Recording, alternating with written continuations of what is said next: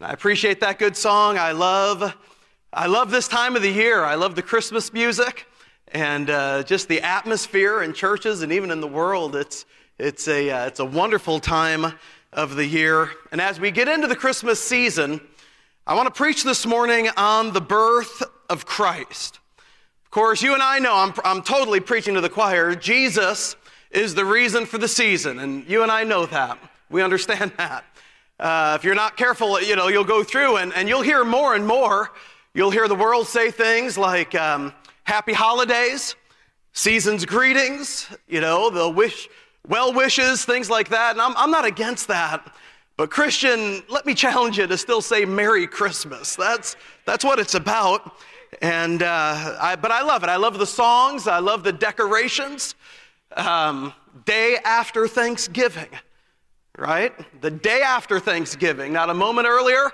Uh, the songs start to play, the, the decorations go up. How many of you cheat on that and you play Christmas music before Thanksgiving? Raise your hand. Look at that. Can't get enough of it, huh? But how about the Christmas decorations? They, they after Thanksgiving, right? After Thanksgiving, one of the best things I ever did in my life. I was, uh, I was one of those guys when Minda and I first got married. I was, I was hardcore real Christmas tree. We have to have a real Christmas tree. No matter what the cost, you know, we, we have to have one. I wanted that. Uh, I wanted, I just wanted the real tree. And um, I hated everything about it. Chopping it down, eventually just going to Lowe's and grabbing a real tree, you know, and uh, trying to get it to line up. And I can remember a few years ago, we were, we were just busy, and there were some basketball games being played, and I think one of us had gotten sick that week, so we couldn't get the tree. And I just uh, grabbed my son, and we went to Home Depot or somewhere. and We got a fake tree, pre lit, and uh, maybe outside of salvation, the best decision that I have ever made. Pre lit, fake tree now I'm chopping at the bit the day after Thanksgiving. You know, Mindy, want me to put the tree up? Sure. And it's up in 10 minutes, and then I disappear while they put everything else up in the house. But, uh, but I love it. I love the time off and the parties, the get togethers. Some of us will travel, and for 13 years I traveled from West Virginia here to see our parents, and we enjoyed the, the travel at Christmas time, and of course the gifts and the presents that that uh, are underneath the tree or however it is that your family does it. I, I love everything about Christmas. But we need to remember that before all of those things, there was the birth of a baby boy. Before all of those things, all of the traditions and all of the the, the parties and the travel and the gifts and the, the songs and the decorations. And before all of those things were in place, uh, there was a child that miraculously came into this world. And that is what Christmas is all about. And this morning, I am interested in the phrase that we see in Matthew chapter number one, verse number 18. And if you'd look at it, I'd appreciate it. The Bible says, now, the birth of Jesus Christ was on this wise. The birth of Jesus Christ was on this wise. And I'm interested in that phrase. It's not language that we would use today. We don't go around today talking like that. It, it, literally means, here's what it means when it says the birth of Jesus Christ was on this wise, it literally means here are the straight facts. Here's how it went down. Here's the story. You see, this birth would be so important, it would be so uh, significant in human history it would be celebrated uh, for the rest of time. God didn't want to leave anything to the imagination. He didn't want to leave anything open for debate. Uh, your opinions about this don't really matter because God gave us the facts. He gave us the, the truth. He said to Matthew, after 400 years of silence, he said to Matthew, Get your pen out and write it down this way. The birth of Jesus Christ was on this wise. And you and I know exactly how it happened. We can open up the Word of God and we can see exactly what took place when Jesus was born. When it comes to a lot of people's uh, story, Sometimes there's a little bit left to, that's lost in history. I can remember in West Virginia, uh, we would visit the hospitals every Monday, and on occasion, it didn't happen often, but on occasion, uh, we would find an older person that was born uh, in Appalachia, and maybe they didn't have records, they, they didn't have a birth certificate, or their birth certificate wasn't exactly accurate. And uh, that, that happened. I can remember that happening a time or two uh, to me in West Virginia. And, uh, and, and that happens. History sometimes loses uh, the, the, exactly what happened, but when it comes to Christ, the birth of Jesus Christ was on this wise. Here are the straight facts. The straight facts. I can remember watching a couple of guys debate, a couple of teenagers, and uh, they were, I don't, I don't remember what the debate was now. You know, you get teenagers together and they want to argue about things, and, and I honestly don't even remember what it was about, but they were going back and forth debating at two guys, and there was a, a, a third guy, and every time his friend would say something, he would just go straight facts, straight facts, straight facts. And uh, that was like the little thing. And, and uh, hey, this is true. Well, the birth of Jesus was on this wise, straight facts. I want you to turn to Malachi chapter number four, a few pages over, the last book in the Old Testament. Malachi would be the last prophet that would preach to the nation of Israel. This is the closing words of the Old Testament, Malachi chapter number four. If you would, in verse number five, the Bible says, Behold, I will send you Elijah the prophet before the coming of the great and dreadful day of the Lord. And he shall turn the heart of the fathers to the children, and the heart of the children to their fathers, lest I come and smite the earth with a curse. I've always found it interesting teaching Old Testament and New Testament uh, at Hyles Anderson. I've always found it interesting that the last word of the Old Testament is the word curse. The last thing that is said, we know that in between uh, Malachi and Matthew, there are 400 silent years. Can you imagine that? 400 years where God is not speaking. 400 years where there's no prophet. There's nothing being written down. God is so upset with his people. Uh, they've turned their back on him. They're following idols. And so God just kind of goes silent. And for 400 years, uh, they're kind of left with that final word curse. Man, I don't know about you, but I wouldn't want to go one day without the voice of God in my heart and in my life. Uh, could you imagine 400 years, long years of silence? Could you imagine the darkness in the world as God has gone silent? And now uh, we know that Israel is into full blown idolatry.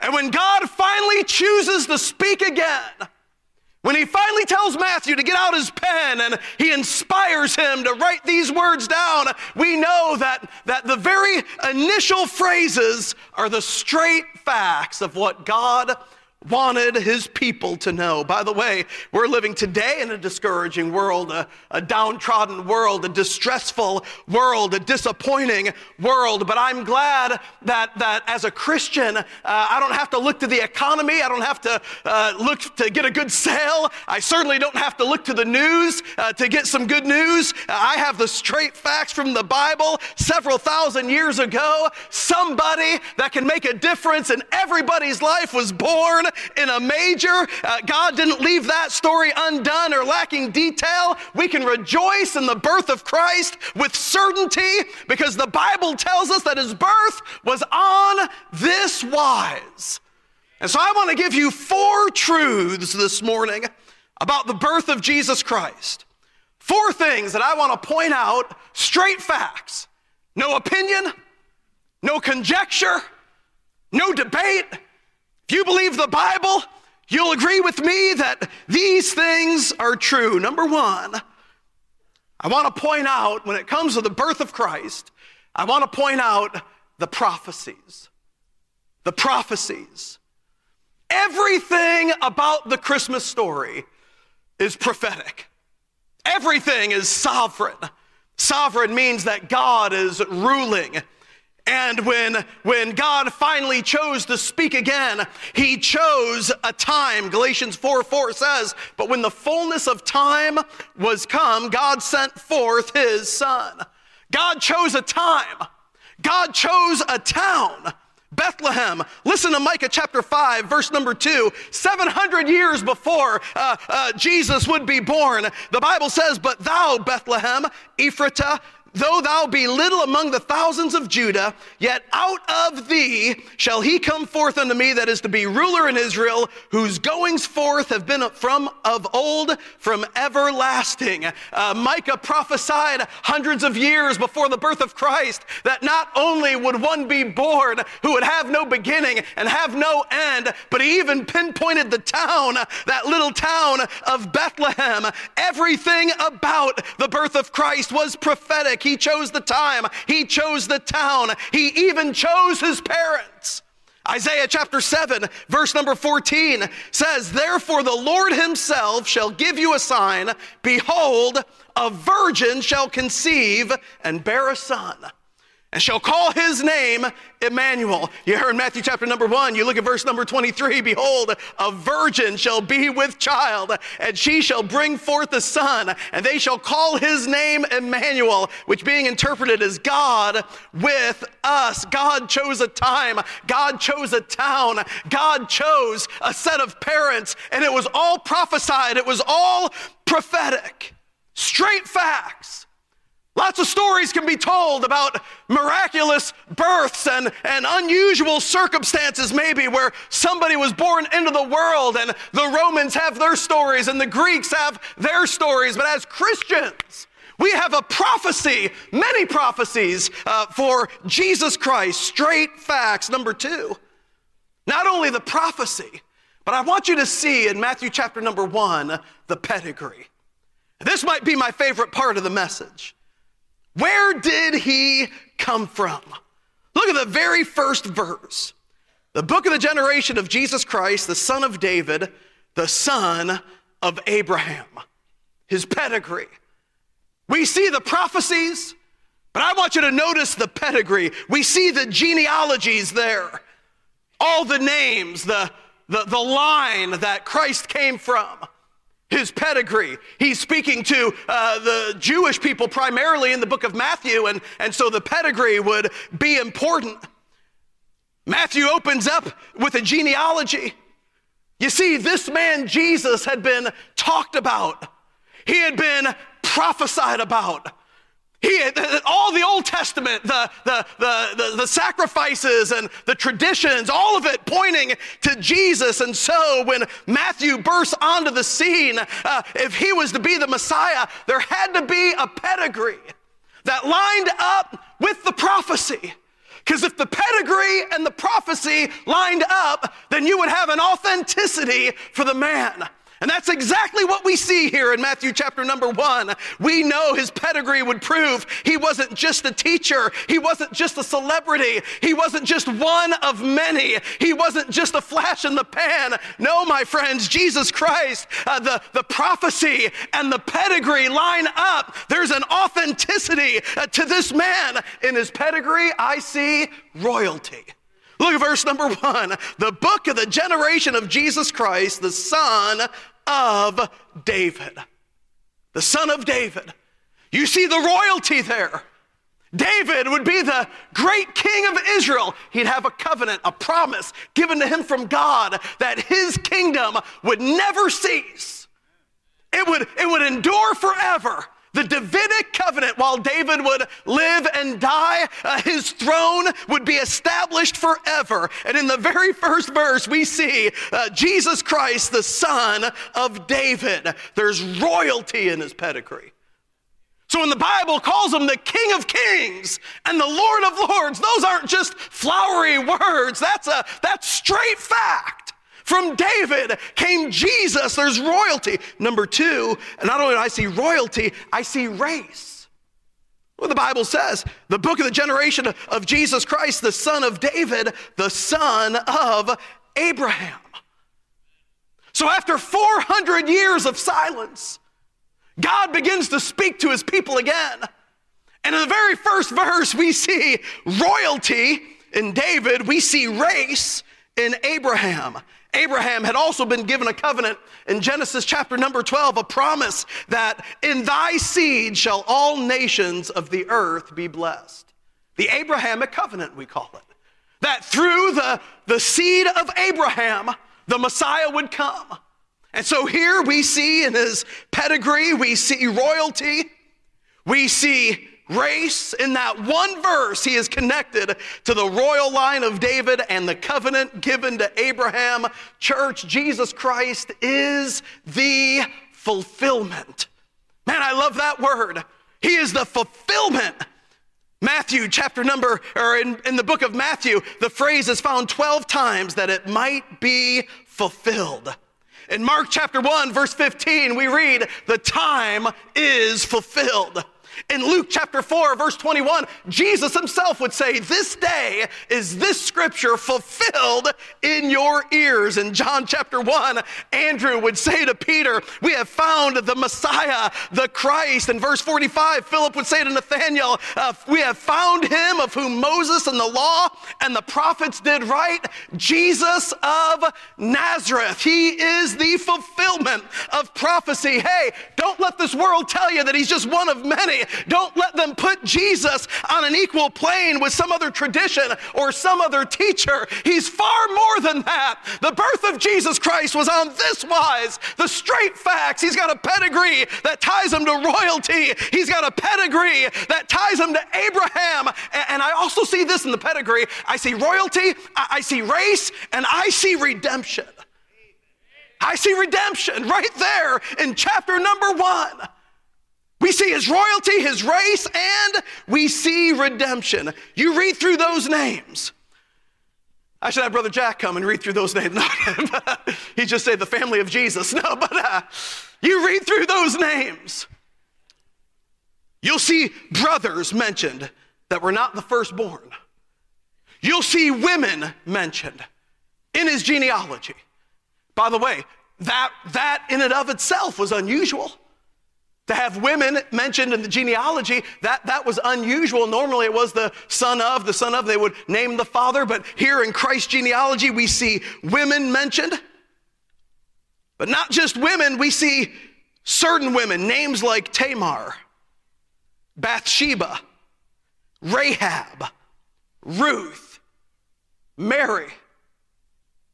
You, you know, uh, after 400 years of silence, when the Savior of mankind is introduced to the world, when we've established the fact that he's royal, that he's of the proper lineage of Abraham, immediately we start to see stories of redemption. I mean, immediately before we even get into to the straight facts of how he was born, we hear these ladies' names. Tamar and Bathsheba had committed adultery. Rahab was a prostitute. Ruth was a Moabitess, a Gentile from a group of people that God had literally cursed. Mary was a virtuous woman. Here's what we see as we look at the genealogy of Christ. And man, hey, I'm about to jump like Brother Quoto jumped. I'm getting excited. When we see the genealogy of Christ, he didn't just come for good people, he came for all people. He didn't just come for pure people, he came for impure people. He didn't just come for those on the good side of the tracks, he came for those on the bad side of the tracks. He didn't just come for the Jews, he came for all people. He came for the underdogs, the second born sons. He came for the inferior. Man, right there, the story of redemption is tied to Jesus Christ. I love those underdog stories, you know. They do something for me. And uh, I knew that Minda and I were doing a good job raising our daughter. I never knew how to raise a daughter, you know. And uh, she was our firstborn. And so, how do you raise a daughter? I don't know. So, we, we got the Rocky Balboa movies, you know, and uh, Rocky, VidAngel cleaned it up. Don't, don't judge me. All right, we put it through the multiple filters. The movie was only 11 minutes long, but I, I, knew I was doing something right as a father. We're sitting there and we're watching the Rocky 2. I think I'm pretty sure, I'm positive it's Rocky 2. Adrian's in a coma. You know what I'm talking about, right, Brother Harris? You've never seen Rocky? Man, brother, all right, you need a day off. No, but uh, Adrian's in the coma, and Rocky's there at her bedside, you know, and, uh, and he's been there night after night after night, and she's not breathing, or she's breathing, she's not moving, she's not, she's not responsive. And here he's supposed to train for the uh, rematch. The heavyweight, I know too much about this movie, but he's supposed to train for the rematch, and he's not training, he's there at his wife's side. And then all of a sudden they start to play that music, you know, like our orchestra starts to play, dun, dun, da, da, da, da, da, da, da, da, and you see Adrian start to wiggle a little bit, and she opens up her eyes and she looks at Rocky and she says, Win, Rocky, win. And man, I was crying. And I looked over at Alana. She was just a little girl. And I looked over at Alana and she had a tear coming down her face. And I thought, man, I've done a good job and uh, I'm a success. Hey, we love those underdog stories. We love the story of the people who shouldn't have made it who had the reasons, who, who, who maybe they felt like they were cursed, who never should have been in the position in the first place, and, and somehow they fight through and they struggle through and they make something out of themselves. Hey, the story of Christ is on this wise. He came for the underdog. You don't have to fight, He fought. You don't have to struggle, He struggled. And man, His story can bring hope for you. This morning, we can rejoice in his pedigree. In his pedigree, we see that he didn't just come for somebody, came for everybody. All of those names there, and all of their stories, and all of their checkered past, uh, Christ is tied through redemption to every single one of them. You might be sitting here this morning wondering if Jesus could do anything for you. I remember that. I wasn't raised in this thing. I was able to preach on Friday to a group of teenagers in central Indiana. And, uh, and as I often do, I ask them, how many of you are raised in a good Christian home and, and uh, not perfect, but you have parents that love the Lord and bring you to church, and, and uh, maybe you go to a Christian school? And I asked that crowd, that probably had 200 teenagers there, and I said, how many of you, that's your story? Most of them raised their hand. Normally it is that way, but it wasn't that way for me. I, I wasn't raised in church, and you know that. Now, you talk about pedigree. Talk about pedigree. You can't look in my family's past and see Jesus and salvation, and it's not there. There is no pedigree there. I can remember as a Southsider driving down the road, and just as a little boy, we'd pass church after church after church after church. And I would look in those buildings. Some would be Baptist, some would be Catholic. I didn't know the difference between any of them. Methodist didn't matter to me. I would just look at the church building. I would see a little building. I'd see the cross, and, and I would have thoughts like, I wonder, wonder what goes on in there. Wonder what they talk about inside of that building. I remember feeling in my heart, I, I, I wonder what it would be like to walk inside. But I thought that, you know, I thought I couldn't go inside. I don't know what I was thinking. I thought that you had to be invited, or maybe you had to be a member, or they were going to check a badge or scan something. I, I, thought, you know, you can't just walk inside of a church. And by the way, what church would want a kid from the wrong side of town? What church would want a kid whose mom and dad are separated? And what church would want a kid that has never even held the Bible, can't even, you know, tell you any of the Bible stories. I knew I wouldn't fit and I knew I wouldn't belong. I, I understood that. And I don't know if there's churches that wouldn't want a kid like that, but let me tell you something. There is, there is a Savior that wants a person like that. There is a Savior who's tied to redemption.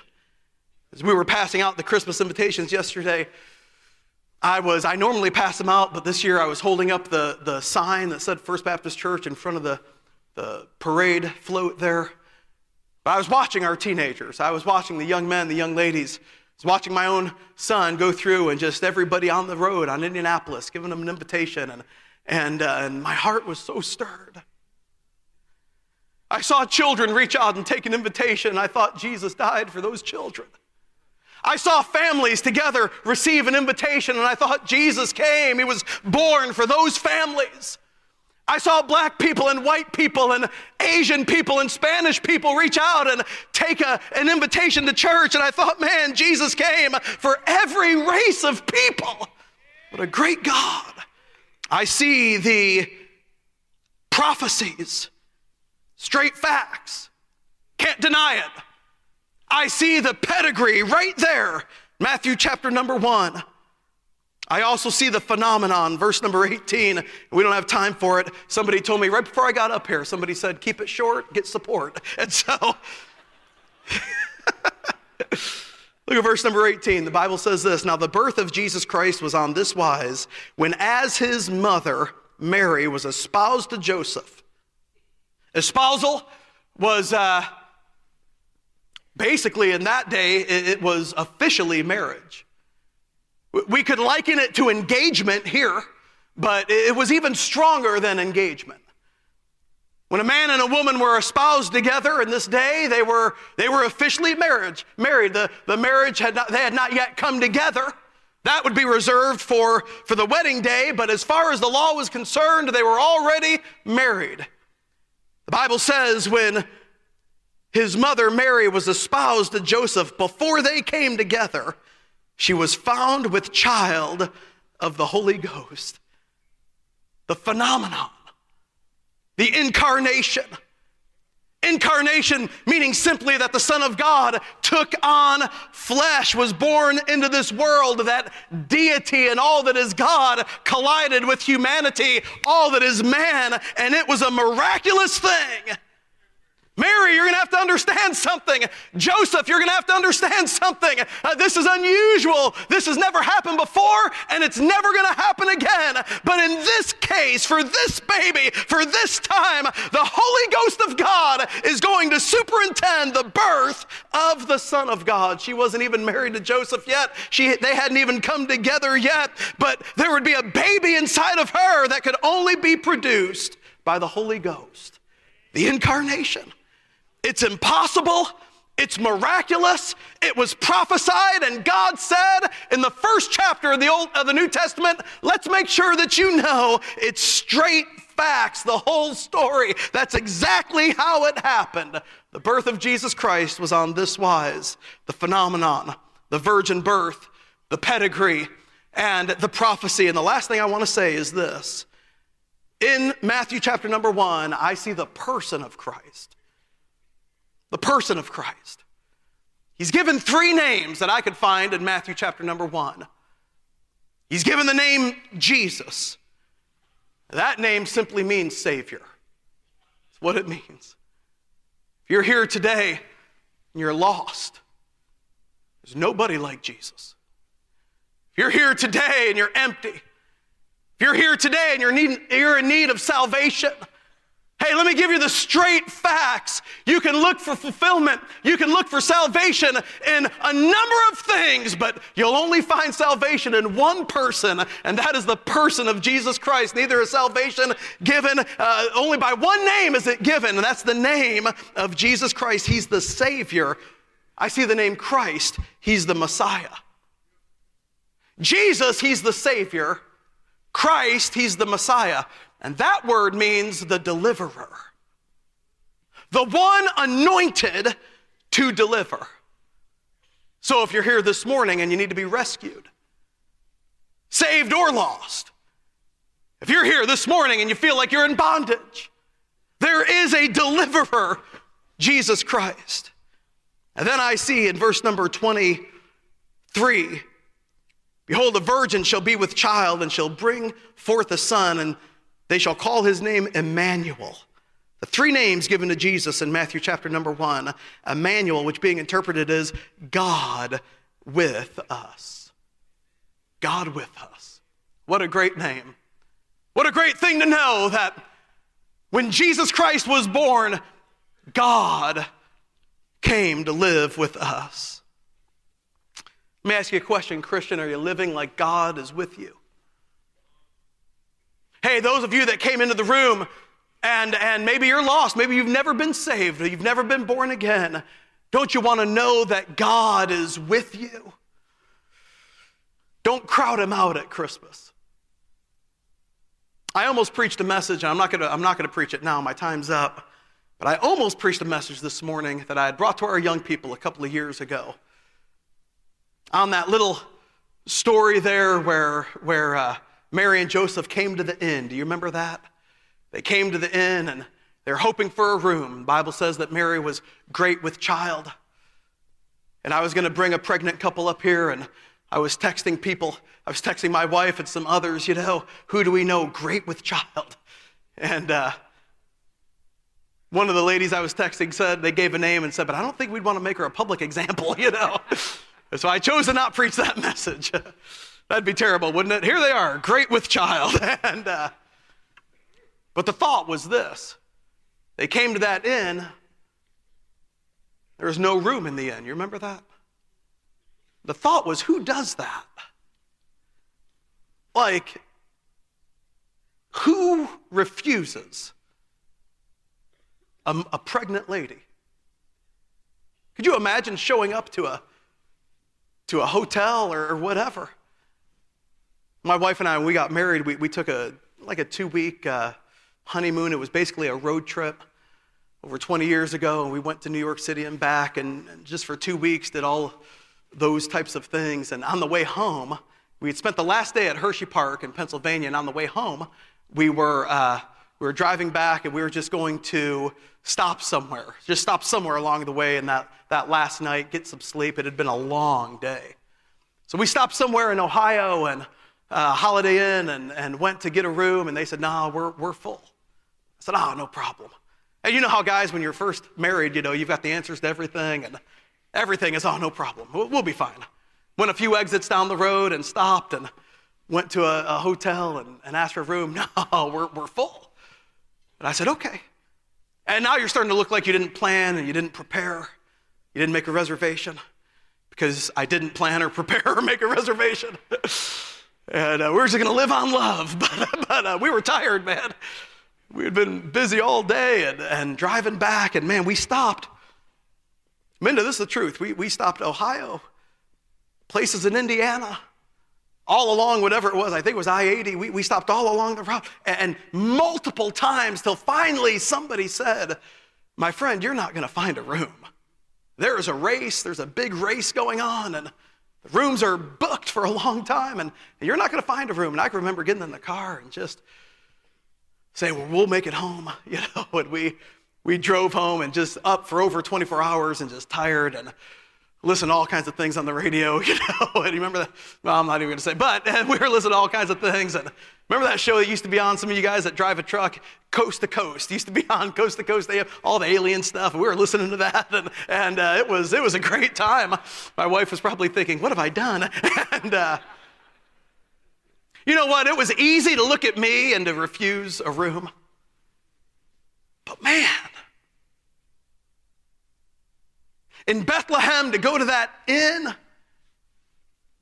to, to see Mary and Joseph, and she's great with child, and to know there's not an exit down the road to get another group of hotels or just another exit and there's, there's a holiday inn or a hampton or whatever to know this was probably this was this you would think that innkeeper would have given up his room. You would think that innkeeper would have found a room. You would have thought that innkeeper could have uh, combined a room to put this lady in but but it was too crowded let me tell you what I see on this wise. Emmanuel, God with us, but many of us, we've crowded him out. We've crowded him out. We've allowed the songs and the decorations and the presents and the travel and the time off. We've allowed all of these things to crowd out Jesus. Are you living like God is with you? What would change if Jesus went home in your vehicle? What, what, what would change? Remember growing in the Lord and given some of my music, you know, at that those days it wasn't in the cloud. You had tapes and CDs, and we'd give it to the youth pastor, and he would actually give me Brother Hyles tapes. So that's the way that that, that all started. He would give me Brother Hyles tapes. I'd give him a tape of music. He'd give me a Brother Hyles sermon. I'd listen to it, and, and uh, it was good. It was real good. Just as good as that rock music I was listening to, but uh, just kidding. He would do that. And I, I can remember arguing with my youth pastor over songs. I said, What about this song? Like, I know the group is bad, but what about this song? And he'd say, No, that song's bad too. Christians shouldn't listen to that. And I'd say, why not? And he'd say, he'd give the reasons why. I'd say, okay, now here's the song. And then I'd bring him another song. What about this song? Remember, he used to have the singles. You remember that? I'd say, what about this song? Oh, that song's bad too. How do I know? And he finally said this. He said, Abdel, would you listen to that song if Pastor were in the car with you? Uh, uh-uh. Can you imagine if Pastor Wilkerson were in your vehicle? Man, the radio wouldn't come on, TV would get thrown away. no, but uh, our, our vocabulary would be limited. But uh, would you do it if, if Pastor were in the vehicle? No. That kind of became my measuring stick, you know. But I listened to it if Pastor were in the vehicle. Little picture of Pastor hung him on the rearview mirror, you know. God with us. God with us. Emmanuel. Straight facts. Would you have the conversation if the Lord was there?